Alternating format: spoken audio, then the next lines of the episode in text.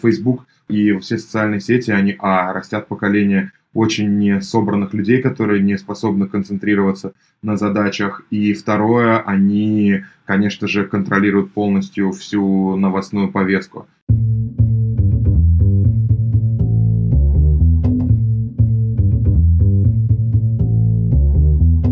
Привет, я Юра Агеев, и это 92 выпуск подкаста Make Sense. Вместе с гостями подкаста мы говорим о том, что играет важную роль при создании и развитии продуктов. Люди, идеи, деньги, инструменты и практики. И сегодня мой собеседник Роман Кумар Виас. Мы поговорим о том, как изменяется поведение потребителей в ответ на внешние вызовы и как вслед за этим изменяется маркетинг продуктов. Обсудим действия, которые нужно предпринять, чтобы обновить маркетинговую стратегию продукта – и еще поговорим о том, какие триггеры эффективно вызывают действия со стороны потребителей и как не злоупотреблять этими триггерами. Подкаст выходит при поддержке Product Sense, конференции по менеджменту продуктов. Следующая конференция пройдет в сентябре 2020 года. Рома, привет. Привет, привет. Расскажи немного про себя, пожалуйста. У меня есть свое маркетинговое агентство Q-Marketing. Вот мы помогаем технологическим компаниям в разных локациях от э, Западной Европы и Штатов, в частности долины, до экзотических локаций типа Индия, Нигерия, Южная Корея и так далее. И у нас есть обучалка свою, мы запустили 5 месяцев назад. Учим людей перформанс-маркетингу, и вот под нее сейчас привлекаем раунд для того, чтобы стартануть в Штатах. Это так, если в двух словах. Круто. Давай говорить про маркетинг. Ну, основа маркетинга — это как раз понимание спроса, того, чего люди хотят, и меняется ли текущий какой-то спрос, меняется ли поведение людей в связи с тем, что вот происходит вокруг нас, карантины, кризисы и вот это все. Что ты думаешь на этот счет? Да, поведение людей однозначно поменялось, но как минимум все сидят дома. это, уже достаточно серьезное изменение поведения людского. Вот. Но и а, там даже внутри, ну, понятное дело, что многие а, перешли в онлайн, но даже внутри онлайна тоже произошло очень-очень много изменений вообще. И если там говорить про такие какие-то ключевые изменения, то люди сконцентрированы на покупке товаров первой необходимости, и из-за грядущей неизвестности, ну, вообще ощущения, точнее, неизвестности, поменялся цикл принятия решения пользователей. Он, скажем так, удлинился. И им в случае, когда они покупают товар или услуги, которые не первой необходимости или там, которые не обслуживают какой-то горячий спрос, который у них возник, вот, они гораздо дольше принимают решения на этот счет. Соответственно, очень большой бум мы видим в потребности онлайн-образования, причем самых разных, да, от там каких-то кулинарных курсов, лидирует это, естественно, там образование детское, но и рескиллинг, к которому мы себя в том числе относим, да, к приобретению новых каких-то скиллов в профессии или наоборот апгрейд старых скиллов, он сейчас тоже очень хорошо с точки зрения людей покупается. И интересно, что, видимо, люди поняли, что от государства там какой-то поддержки ждать в ближайшее время не придется, и им нужно как-то укреплять себя, свою конкурентоспособность на рынке. Из-за этого происходит такой бум в образовании. Слушай, давай тут остановимся. Интересно, вот как раз ты вначале сказал про люди начинают меньше приобретать, покупать то, что находится не в категории первой необходимости. И получается, вот тоже там образование, оно переместилось.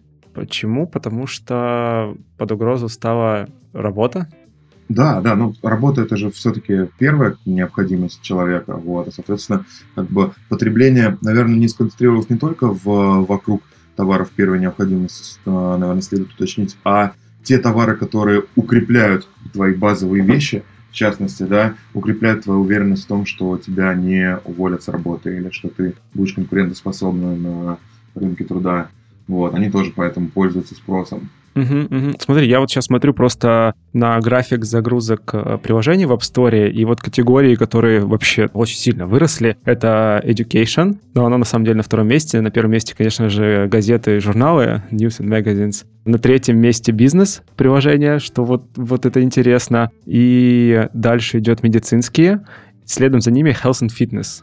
Я хотел как раз тоже прокомментировать. Вот, значит, люди питаются дома, они чаще стали питаться дома, и Там Нильсон э, проводил недавно исследование, что 29% людей, если быть точным, стали чаще есть и готовить дома. Это очень интересно, потому что если в начале только локдауна очень сильно выросло, э, выросли заказы там, агрегаторов доставки из ресторанов, вот, то, они, то сейчас темп просто уже не такой большой, потому что люди экономят, люди готовят дома, наоборот, этот спрос немножко даже переместился в сторону всяких товаров с ингредиентами, доставки товаров с ингредиентами и рецептами и так далее. Плюс там 22% людей из того же исследования Нильсоновского стали чаще заниматься спортом дома. Многие стали читать онлайн. Ну и понятное дело, да, что новостники все, они сейчас на пике во всех СМИ, в том числе и в бизнесовых, отдельно есть блог про коронавирус, вот, потому что люди постоянно проверяют новости, вот, для того, чтобы либо себя успокоить, либо наоборот получить дозу. Я не помню, как называется.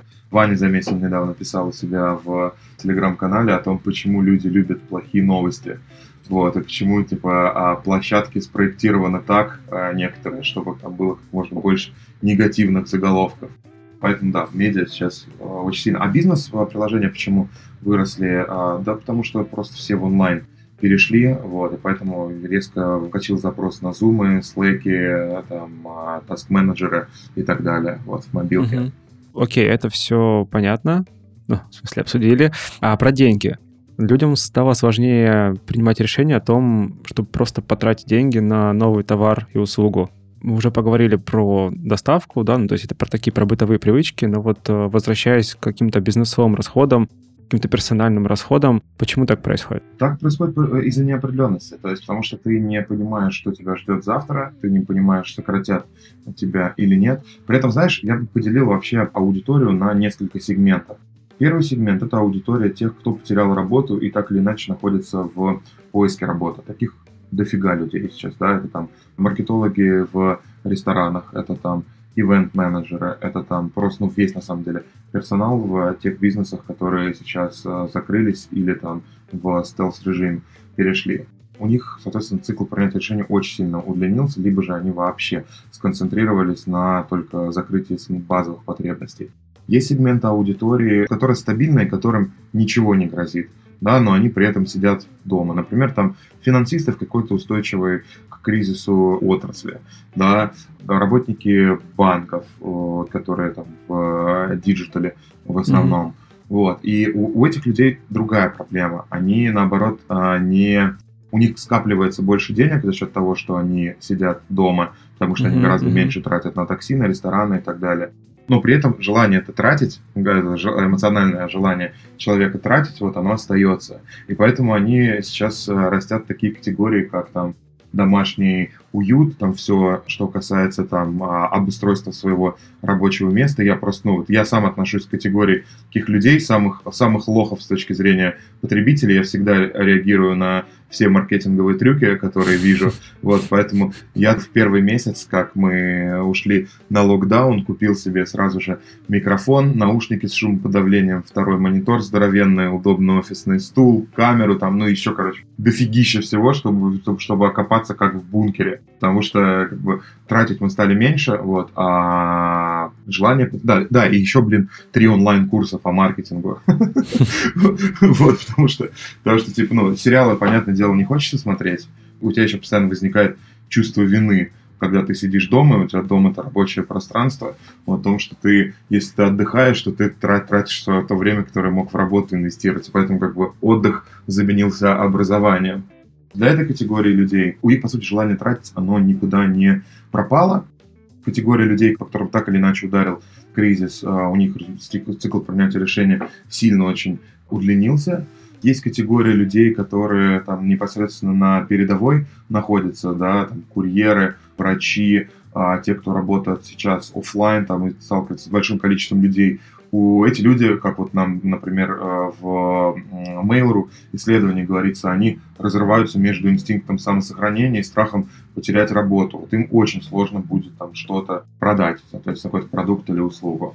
Но дела делаются, экономика должна работать, и нам приходится все равно что-то делать новые продукты, продавать их, и как все-таки тогда работать с таким э, изменением поведения. Ну вот первое, что приходит в голову, это действительно просегментировать свою аудиторию и выбрать тех, у кого все плюс-минус сейчас окей, и работать с ними. Но Короче, есть ли какие-то инструменты, приемы с точки зрения маркетинга, которые могут помочь скорректировать предложение так, чтобы оно подстраивалось под ситуацию у людей? Первое, что я бы сделал, это бы э, уточнился у своих ключевых сегментов аудитории, показдевил бы их заново. Показдевил бы их заново с э, целью э, понять вообще, как изменилось их потребление в отношении вашего продукта. То есть может быть такое, что раньше для них ваш продукт был жизненно необходим, вот, а сейчас он ушел на второй, третий план и так далее, и решает совершенно другую проблему.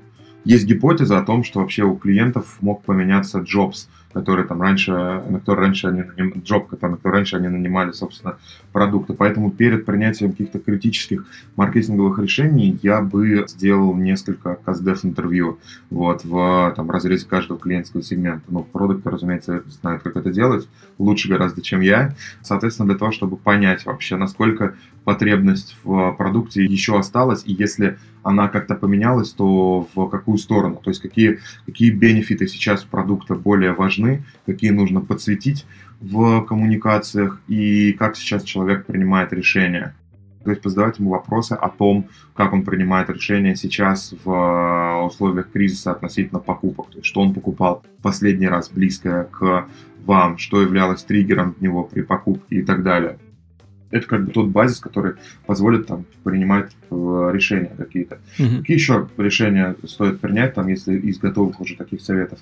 Ну, в первую очередь, то, что я многим сейчас советую, это попробовать подумать над каким-то субпродуктом, который бы был не таким большим по ценнику, как ваш имеющийся продукт, да, но который мог бы генерировать лиды, проталкивать пользователя чуть дальше по воронке, а для того, чтобы он мог более дешевой кровью попробовать ваш продукт, убедиться, что вы действительно крутые, и после этого, собственно, там, при помощи upsell стратегии вы сможете его сконвертировать в более дорогой продукт. Вот, это, это там однозначно я бы сейчас протестировал.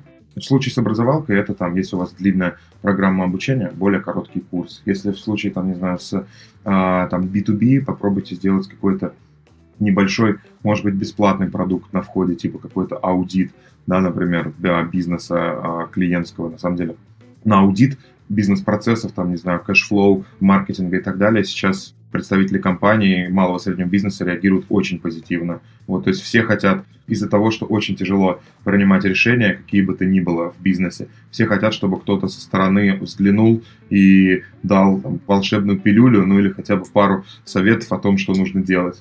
Вот, потому что на самом деле большинство предпринимателей малого и среднего бизнеса, я думаю, как и я, сейчас столкнулись с тем, что это первый такой серьезный кризис в их жизни, и они понятия не имеют, какие решения нужно принимать. Интересно. Вот история про привычки, она как-то еще сопряжена, не как-то, а точно она сопряжена с тем, что люди меняют свое эмоциональное отношение к продуктам. Происходит вот как раз, да, переоценка ценностей, то, что было важно, становится неважно, а то, что было неважно, вдруг оказывается важным или нет. Есть ли какие-то инструменты помимо Каздева, при помощи которых это можно, не знаю, быстро собрать эту информацию, померить что-то, установить?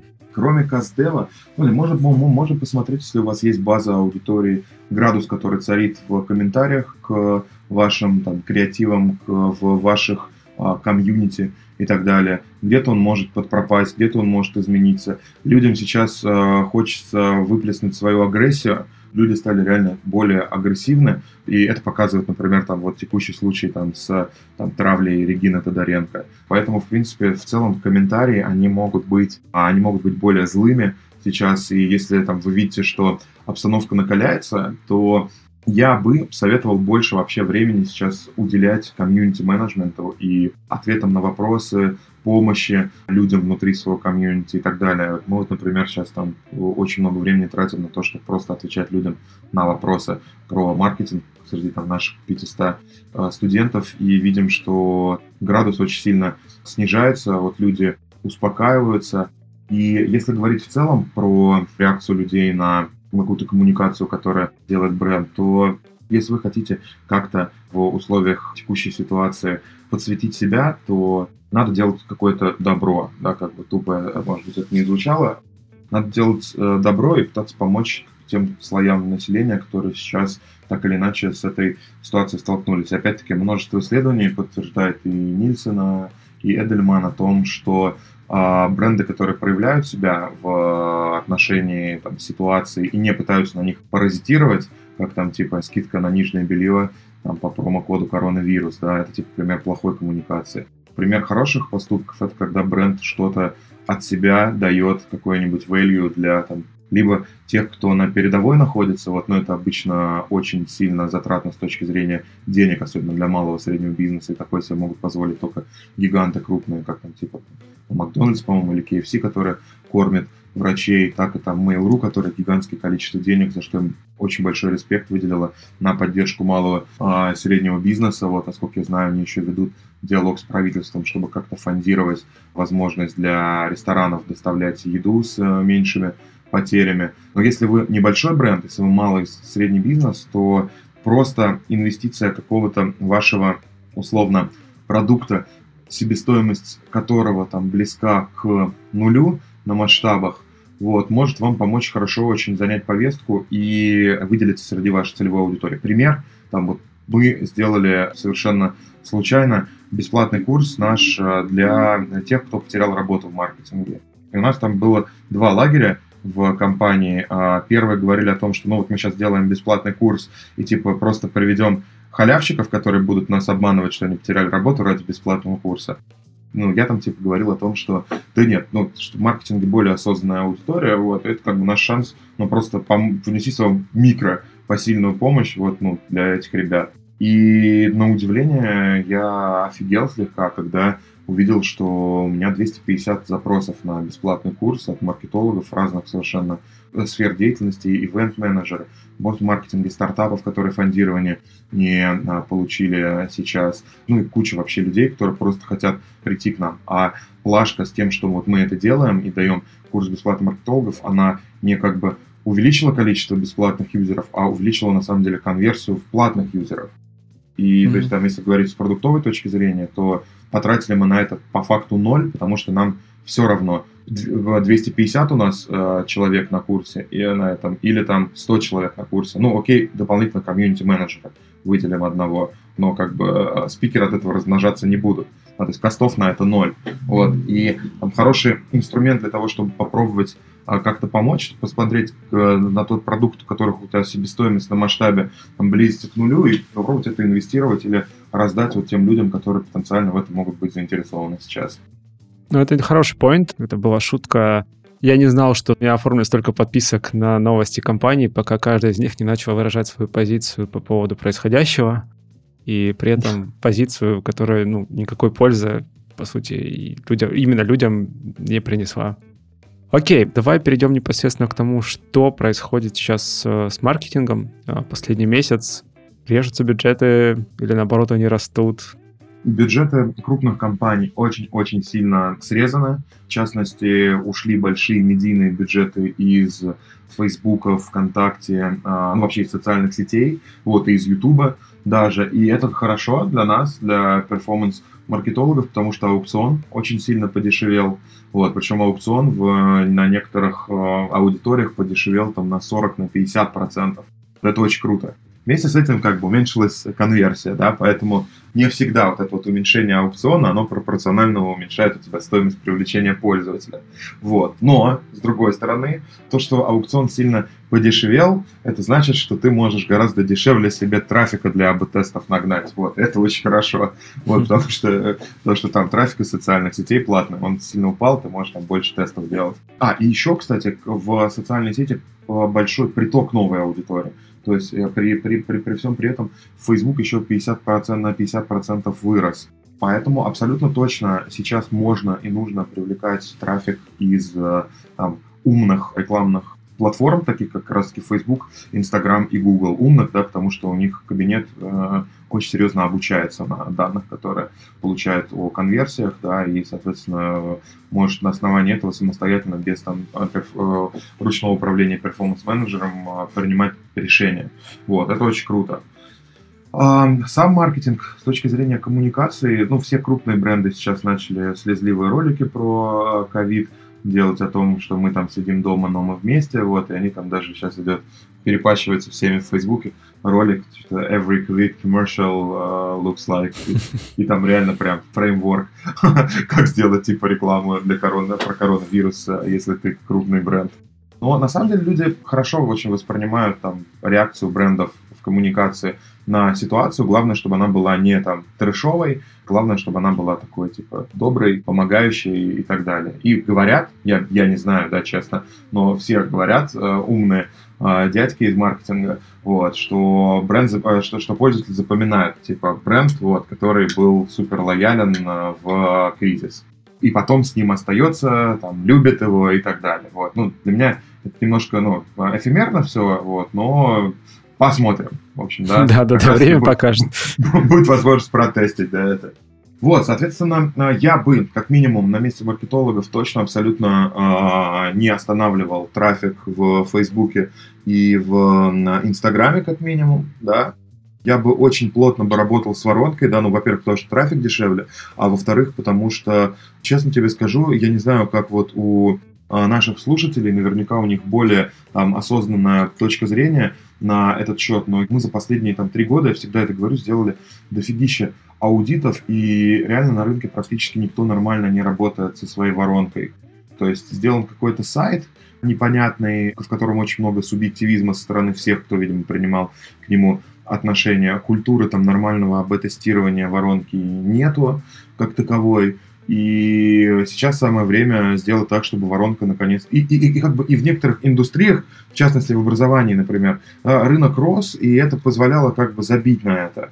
Вот. А когда, например, что-то случалось, типа более конкурент приходил а, более а, крупный и более адекватный с точки зрения подхода к маркетингу. Люди принимали решение там, о том, чтобы либо поменять маркетолога, либо там то, что продукт не работает и так далее. Но воронкой практически никто не занимался. Вот сейчас хорошее время для того, чтобы ей заняться, нормально ее спроектировать, протестировать, вот, и сделать так, чтобы там конверсия была прям зашибись, потому что, ну, надеюсь, что когда все выйдут с карантина, вот, эти показатели увеличатся. Там, если, конечно, ваша аудитория не относится к числу тех, кому карантин очень жестко ударит. Угу. Что у B2B компаний происходит? Ну, вот давай, небольшого, такого средний, малый бизнес. Что они сейчас делают, что им надо делать? В B2B компаниях все сейчас э, сильно хуже, вот, потому что, ну как, опять-таки, смотря кого и с кем сравнивать. А видишь, там у нас мы в такой ситуации, когда разные сегменты пострадали по-разному. Но, но B2B, объективно говоря, сейчас очень тяжело. Тяжело особенно тем, кто опять-таки занимался какими-то продуктами для компаний, которые не, на, напрямую не влияют, например, на выручку, на оптимизацию затрат и так далее. То есть поэтому сейчас адски тяжело креативщикам, адски тяжело там, агентствам, которые а, SMM а, занимались именно с точки зрения там, создания контента. Но, но при этом офигенно дела идут у а, консалтеров, да, потому что консалтеры как раз-таки аутсорсят ответственность. Да, принятие. Расскажите, что будет, да. пожалуйста, да? Да, да, да, хотя там, ну, честно говоря, не всегда у них это получается хорошо делать. вот. Но при этом я уверен, я уверен, там, что сейчас государство наше просто а, какие-то адские деньги заливает какому-нибудь там а, и так далее на тему того, что, чуваки, напишите стратегию, что делать, что делать нам в этой ситуации, непонятно. Вот. А потом, если что, а, скажут, ну, блин, это консалтеры, сами понимаете, мы их там наняли, вот, они опять там нам что-то верхнеуровневое сделали, да, непонятно что, оторвано от реальности и так далее. И и это бесконечно, на самом деле, замкнутый круг вот такого отношения консалтеров с, с крупными предприятиями, которые пытаются спихнуть на них ответственность за принимаемые решения. Перформанс-маркетинг, например, достаточно хорошо растет. То есть медийные бюджеты ушли, вот, а те, кто там... А перформанс-маркетинг, так как он непосредственно влияет на там, результаты в компаниях, перформанс-маркетологи себя очень хорошо чувствуют. Но опять-таки, да, есть индустрии, в которых перформанс перестал работать, потому что индустрии все закрыты. Mm-hmm. Поэтому там B2B, опять-таки, логистика. Да, вот сейчас э, с логистикой очень большие проблемы. То есть все B2B э, бизнесы, которые занимались там кроссбордером какого-либо образа, им тоже сейчас очень тяжело. Там те, кто занимались дистрибуцией алкоголя, у которых закрыты границы, те, кто занимались дистрибуцией в рестораны, тоже сейчас переживают большой кризис. Поэтому для B2B универсального какого-то совета нет, но боюсь, что объективно бюджеты бренды вряд ли разморозят в ближайшие там 2-3 месяца на те проекты, которые непосредственно не вели к какому-то либо э, их росту, либо там оптимизации затрат, либо вот, как я уже говорю, делегирование ответственности. То есть все сайт-проекты, скорее всего, будут заморожены. И поэтому для B2B э, бизнесов, наверное, тут задача первая – это понять вообще, могут ли они сделать какой-то сторонний продукт, вот, который позволит им вот это время условно перекантоваться. Да, я заметил, что сейчас там IT-компании, то есть разработку уж тоже очень сильно заморозили, они сейчас переквалифицировались в IT, имею в виду компании, которые поставщики всяких IT-услуг, IT-консалтинг и так далее.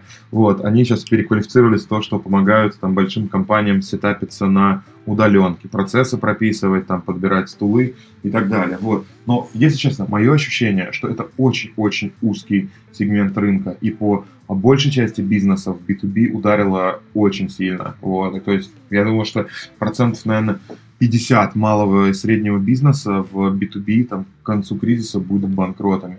Вот, ну, либо как-то переформатируются. Ну смотри, вот тут интересно тогда, наверняка же до кризиса была какая-то маркетинговая стратегия у компаний. Угу. Как провести ее ревью сейчас? Ну, типа, вот мы уже там обсудили, нужно провести переоценку ценности в глазах клиента, да, то угу. есть э, как минимум провести ряд интервью, понять, как продукт сейчас, поискать э, какой-то новый сторонний продукт, э, что еще надо сделать, чтобы построить, ну, вряд ли это можно будет назвать стратегией, но как минимум набор тактических действий на ближайшее время. А, давай я расскажу про, про тактику. Да, по тактике я вот как раз, когда там тоже ряд решений у себя в бизнесе принимать, я много очень там ночами изучал а, опыт разных компаний в кризис. И я нашел для себя такой, как его, план действий, вот, который, в принципе, как мне кажется, достаточно устойчив. Он заключается в следующем. Нужно на ближайшие 2-3 месяца а, спрогнозировать пессимистическую модель. То есть, что будет, если клиенты, которые заморозили бюджеты, полностью отвалятся. Плюс отвалится еще 50% из клиентов, которые у вас есть сейчас. Вот что будет, если там условно то, на что вы надеетесь, или там ваш канал продаж, который у вас сейчас работает, его полностью не будет. Что случится в этом случае? Сможете ли вы, достаточно ли у вас подушки для того, чтобы это пережить финансово? можете ли вы э, в текущем состоянии в команде прокормить себя вот оставшейся частью клиентов?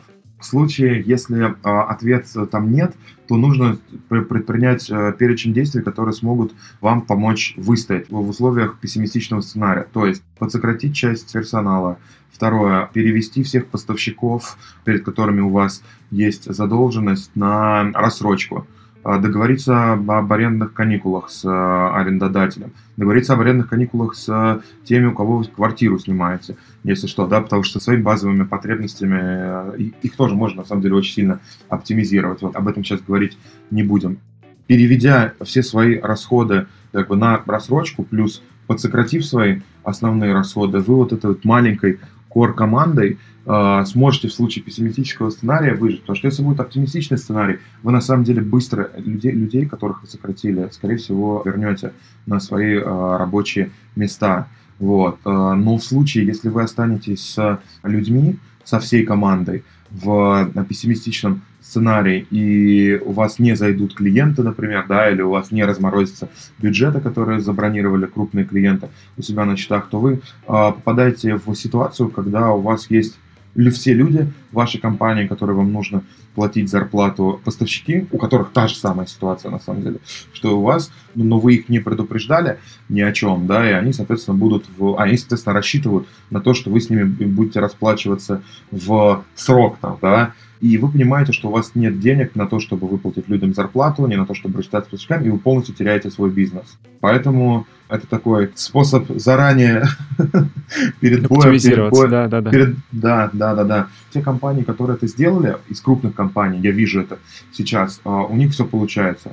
Вот, то есть они, да, они нагрузили оставшихся людей больше работы, вот, но люди на это согласны сейчас, потому что люди боятся потерять рабочее место. Они там кому-то подсократили зарплату, весь менеджмент себе сейчас должен сократить зарплату. Мы а, всем бордом себе сократили зарплату сразу же практически, как а, только поняли, что ситуация будет долгой, тяжелой и так далее. И в этом случае эта конструкция, она устойчива. После кризиса, соответственно, когда все начнет заново отрастать, я надеюсь, вы сможете быстро достаточно, потому что людей на самом деле на рынке будет дофига хороших людей, которые не по своей воле потеряли работу из-за того, что целые индустрии закрылись. Вы сможете заново собрать себе очень классную команду. Угу. А вот все-таки э, про тактику с точки зрения маркетинга. Что стоит предпринять, как минимум? По тактике с точки зрения маркетинга, ну, а, я бы отменил вообще все а, медийные бюджеты, которые нельзя так или иначе... Что, что ты имеешь в виду под медийными? Это контент-маркетинг это или что это? А, не-не-не, контент-маркетинг я, наоборот, считаю перформанс-инструментом. Mm-hmm. Вот. А медийные, медийные инструменты — инструменты, которые там заливаются в там, всякий бренд-awareness, интеграции у блогеров, которые нельзя посчитать так или иначе, да, и так далее. Вот, то есть это подобного рода маркетинг я бы отменял, переориентировал его в большей степени на перформанс-маркетинг. При этом, на самом деле, тот же самый медийный маркетинг, его можно достичь более низкобюджетным способом. А, например, коллаборациями с большими компаниями, у которых есть доступ к большой аудитории.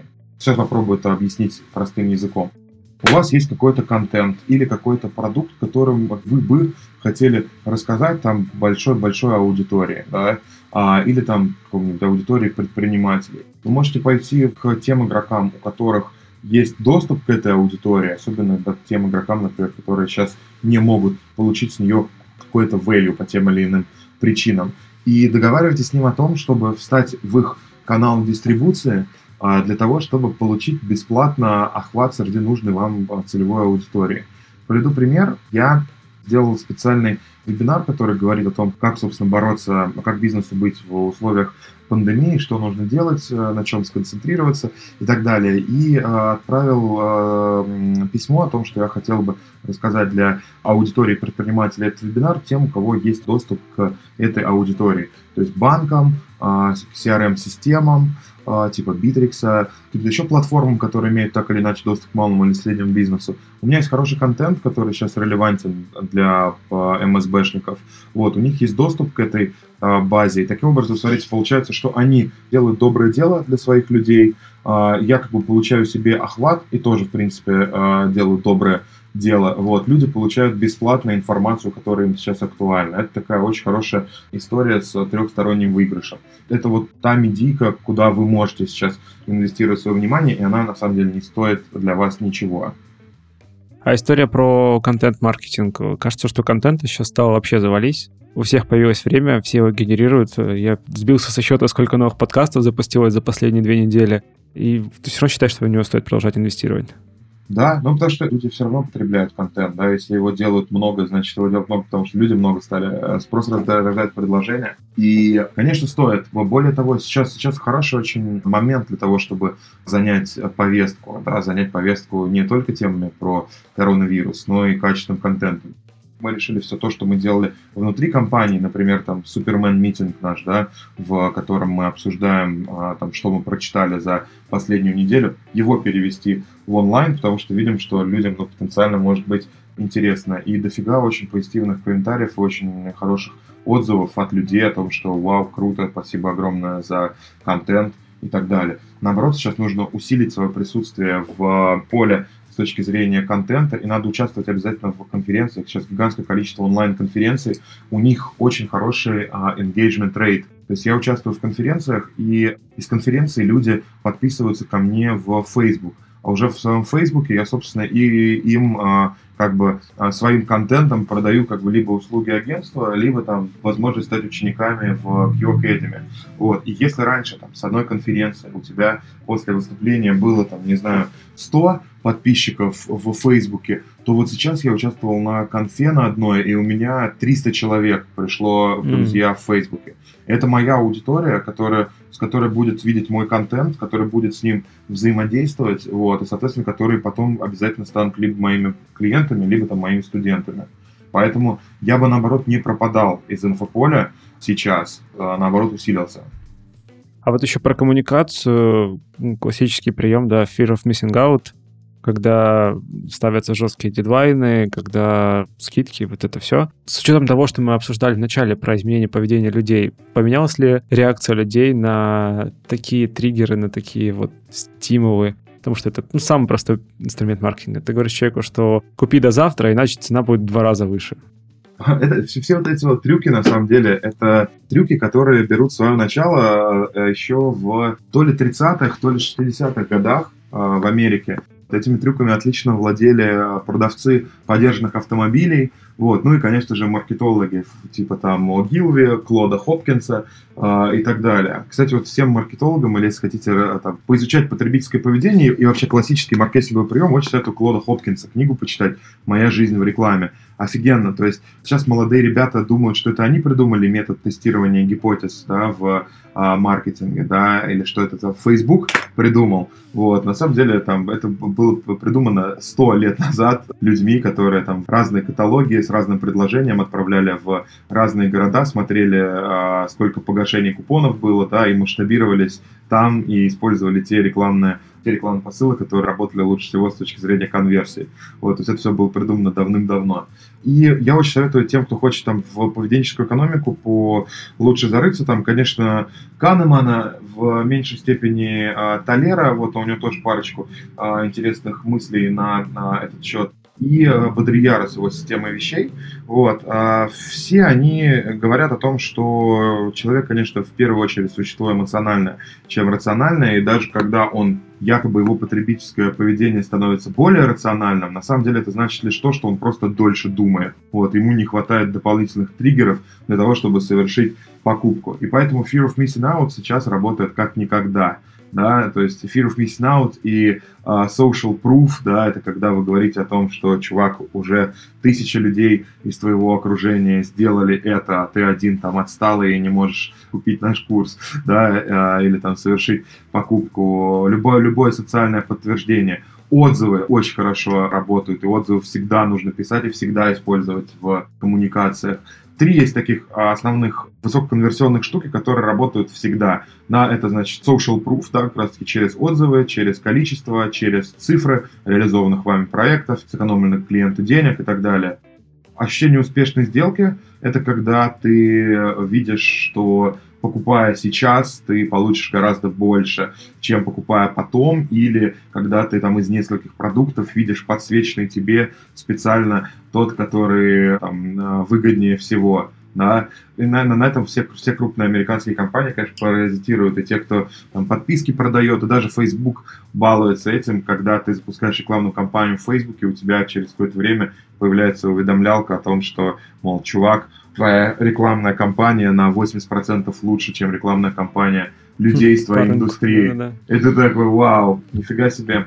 Вот, и фома, самое главное, да, fear of missing out, это работает прям всегда. Вот, то есть то ограничение количества товаров, ограничение времени предложения а, и так далее. Причем работает в B2B в том числе, что было для меня удивление. И фома, а как можно фома интегрировать в маркетинг? Ну, во-первых, очень классно у нас работало в клине, когда мы подставляли в ссылку промокод, и когда человек жал на ссылку, то у него помимо там автоматической подстановки промокода в поле еще была плашка сверху о том, что этот промокод, ну, размер скидки этого промокода и то, что он действует в течение 15 минут. Понятное дело, когда ты обновлял это, таймер тоже обновлялся, но а, это очень хороший конверсионный инструмент, вот, который нам дал еще там плюс, а, не помню даже какой-то процент к конверсии конечной. И, собственно, да, лимитированный товар, то, что осталось, не знаю, 20 мест на курсе, осталось там 2 а, дня до начала курса, вот, все работает очень хорошо. Плюс иллюзия выбора, да, но это на самом деле как ощущение хорошей сделки, это два таких рядом стоящих способа, ну, когда ты, типа, сравниваешь свой продукт уже на финальной практической страничке, где совершается конверсия, с каким-то пакетом, куда напихано вообще все, вот, и который стоит очень дорого, который просто служит тем, чтобы человек сравнил ту версию, которую ты хочешь ему продать, с той, которую ты сделал специально, и понял, что та версия, которую ты ему хочешь продать, она гораздо выгоднее. Слушай, знаешь, о чем подумал сейчас? Вот как раз ты упомянул инструмент, который работает всегда, и появилась такая мысль, что сейчас, по крайней мере, пока кризис э, в процессе, пока карантин, вот это все, время, когда действительно можно сделать такой пивот, но с точки зрения маркетинга back to the roots, да, к тем инструментам, которые работают на базовых уровнях. Просто-напросто. Mm-hmm. И вот эта статья Wartime SEO и Peacetime SEO а, Андрисона, или кажется, что-то такое, да, она да, описывает да. поведение SEO в периоды кризиса, в периоды мирного времени, так в кавычках. Я прочитал да? его. Да, да, да. Вот можно перенести эту аналогию на маркетинг, да, есть э, маркетинг такого военного времени, маркетинг мирного mm-hmm. времени. И маркетинг mm-hmm. мирного времени в этом плане он более расслабленный, он апеллирует к каким-то высокоуровневым таким потребностям человека, к устремлениям. Mm-hmm. Но сейчас, так как мы находимся все-таки больше в war-time, то и направление маркетинга должно быть, соответственно, таким же к инстинктам, страхам и базовым функциям мозга. Ты вообще совершенно прав, на самом деле. Вот, абсолютно. С другой стороны, да, это трики момент, который там книга Хукт, Нира Яла, она же, даже сам потом Нир, он ну, призывал, типа, ребят, ну, как бы это да, классно, но мы людей же, типа, начинаем эксплуатировать в каком-то смысле. Базовый психика. Да, да, я согласен. Полностью согласен, кстати, с его вот этим утверждением. Книга, кстати, так себе. Вот книгу можно было уместить, на самом деле, до вот двух страниц, которые этот метод крючка описывают, да, а, большинство, кстати, американских книг. Но метод крючка, он офигительно работает, мы его постоянно используем в контент-маркетинге, и это просто очень круто. За это, конечно, ему большой респект. Да, причем, ты знаешь, я сам это использую в там, маркетинге своих продуктов, но меня, если честно, очень сильно бесит, когда это используют социальные сети и когда это используют СМИ. Потому что я чувствую, что чем чаще ты реагируешь на триггеры, которые используют социальные сети, типа, ой, у тебя новый лайк, ой, у тебя новый подписчик, ой, у тебя там, а, обнови 20 раз в день в Facebook свою страничку, посмотри, может быть, там что-то новое а, увидишь, да, и так далее. Вот все вот эти вот трюки, они, понятное дело, что у, у, у Facebook а, у него задача растить ревеню на каждого пользователя, для этого ему нужно, чтобы пользователь каждый проводил в сети больше времени. Но эти трюки настолько сильно бьют по человеческой психике и настолько сильно стимулируют клиповость мышления, а невозможность э, сконцентрироваться на э, своих задачах, вот, что на самом деле, помимо того, что да, окей, файн, крутой обмен информацией, быстрый э, там, доступ к новым знаниям, Facebook и все социальные сети, они, а, растят поколение очень не собранных людей, которые не способны концентрироваться на задачах. И второе, они, конечно же, контролируют полностью всю новостную повестку и весь контент, который потребляет человек, контролируется поисковыми алгоритмами соцсетей. Ну смотри, и как э, нам, вот, да, людям, компаниям, а, у которых есть продукты, которые все же хотят их как-то доставлять до клиентов, вот использовать, по сути, эти же самые приемы, потому что психика работает, ну вот так, как она работает, но при этом не вредить. Где эта граница, когда ты апеллируешь к каким-то базовым вещам, используешь такие не жесткие, но сильные очень инструменты, которые завязаны просто на механизмах работы психики. Ну вот находить баланс. Это хороший этический вопрос, но я думаю, если честно, что э, здесь очень важно понять, а вообще твой продукт, он все-таки вредит пользователю или же он, mm-hmm. э, или же он ему помогает. Я считаю, что, например, образование, оно очень сильно помогает. Вот, причем помогает в разных совершенно аспектах. Ты, помимо, помимо того, что какие-то хард-скиллы получаешь там, да, э, это еще и очень круто эмоционально успокаивает это дает поднятие самооценки, вот, что впоследствии влияет и на качество принимаемых э, им э, решений, вот, как мне кажется. Mm-hmm. Вот, поэтому, поэтому здесь надо ответить на вопрос, продукт твой несет добро или зло, вот. И, в принципе, я ни, ничего не имею против использования подобного рода э, трюков для рекламы хорошего продукта, который реально э, делает что-то полезное. Поэтому, например, вот мы у себя в агентстве мы приняли для себя там четкую доктрину о том, что мы не работаем с госкомпаниями, о том, что мы не работаем с а, там всякой а, криптой и блокчейном, о том, что мы не работаем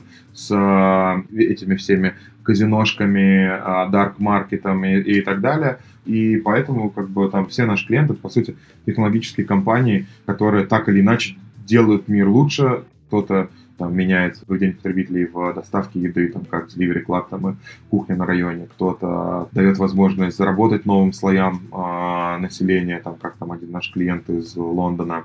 Поэтому я не считаю зазорным как бы использовать подобного э, рода трюки. Но вот социальным сетям и там медиа я все-таки считаю, что они должны быть ответственны за то, чем они пичкают людей. Угу. Слишком большое влияние. Окей, к продуктам. Порой кажется, что вообще менеджмент продуктов — это в каком-то смысле маркетологи просто сделали ремаркетинг в своей профессии и просто создали продукт менеджмент. Но, тем не менее, маркетинг очень тесно вплетен э, в продукт менеджмент, как минимум, да, там, понимание потребностей клиентов, метрики, прочее, прочее. Но порой кажется, что люди, создавая продукты, слишком много внимания уделяют техническим каким-то вещам. Ну, я не только имею в виду да, сам процесс создания продукта, а скорее какие-то, не знаю, ритуалы, практики и так далее. И маркетинг как-то отходит э, на второй план. Говоря маркетинг, я как раз понимаю вот глубину знания своего клиента, рынка, ценностных предложений и так далее. Как, по-твоему, сделать так, чтобы про маркетинг не забывали, создавая продукты, менеджеры продуктов? Слушай, я думаю, на самом деле, что профессия продукт-менеджера, она поглотит профессию маркетолога, вот, потому что просто вот тот образ мышления и тот глубокий анализ, а, которым а, обычно учат продуктов сейчас, его очень легко можно перенести на практически любую маркетинговую задачу. То есть среди продукт-менеджеров гораздо больше адекватных людей, чем среди маркетологов. Поворот. Серьезно, серьезно тебе говорю, я же был в Тинькофф банке продуктом. Mm-hmm. Вот, и после этого стал там директором по маркетингу. Вот, и когда я начал а, общаться в тусовке маркетологов, там гораздо больше людей, которые а, считают по-прежнему то, что они делают каким-то, знаешь, философским камнем или там эликсиром жизни, там гораздо меньше фреймворков, гораздо меньше объяснений того, почему люди приняли то или иное решение. Поэтому я думаю, что у хорошего продукта гораздо больше шансов стать хорошим маркетологом, чем у хорошего маркетолога стать хорошим продуктом. Потому что хороший маркетолог будет искать в процессе а, продукта решения там, на какой-то магии своей, да, и каком-то глубинном понимании потребителя и своем вижене каком-то, что вообще там абсолютно неправильно. Ну, то есть это все на самом деле из циклов развития там, той или иной индустрии. Вот, наверное, просто в какой-то момент э, кто-то очень глубоко копнул в то, чтобы создать все необходимые там, продуктовые профессии, все это правильно, досконально описать так, чтобы можно было использовать эти фреймворки, там, действовать, работать и, самое главное, объективно смотреть на те или иные цифры.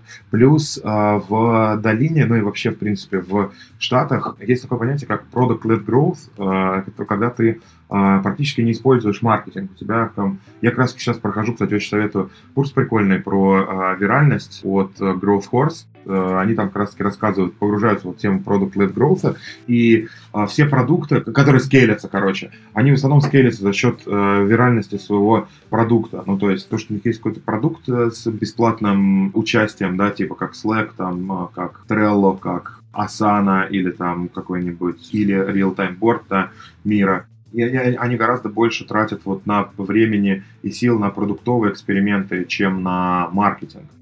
Потому что маркетинг, это по сути, что такое маркетинг? Да? Это некое понимание того, как работают инструменты, какая аудитория находится в этих инструментах и типа каким креативом ты, собственно, свой продукт э, этой аудитории продашь, как ты там спроектируешь цепочку контента, которую покажешь пользователя, как ты вот их э, jobs э, трансформируешь в свою коммуникацию, как ты дашь им понять, что там типа вот твой продукт решает там их Джобс и так далее. И набор трюков каких-то, да, не, которые, к тому же, будут работать еще в течение там ближайших двух трех сотен лет, да, потому что, ну, объективно, вряд ли наш мозг сейчас там слишком э, сильно и круто эволюционирует.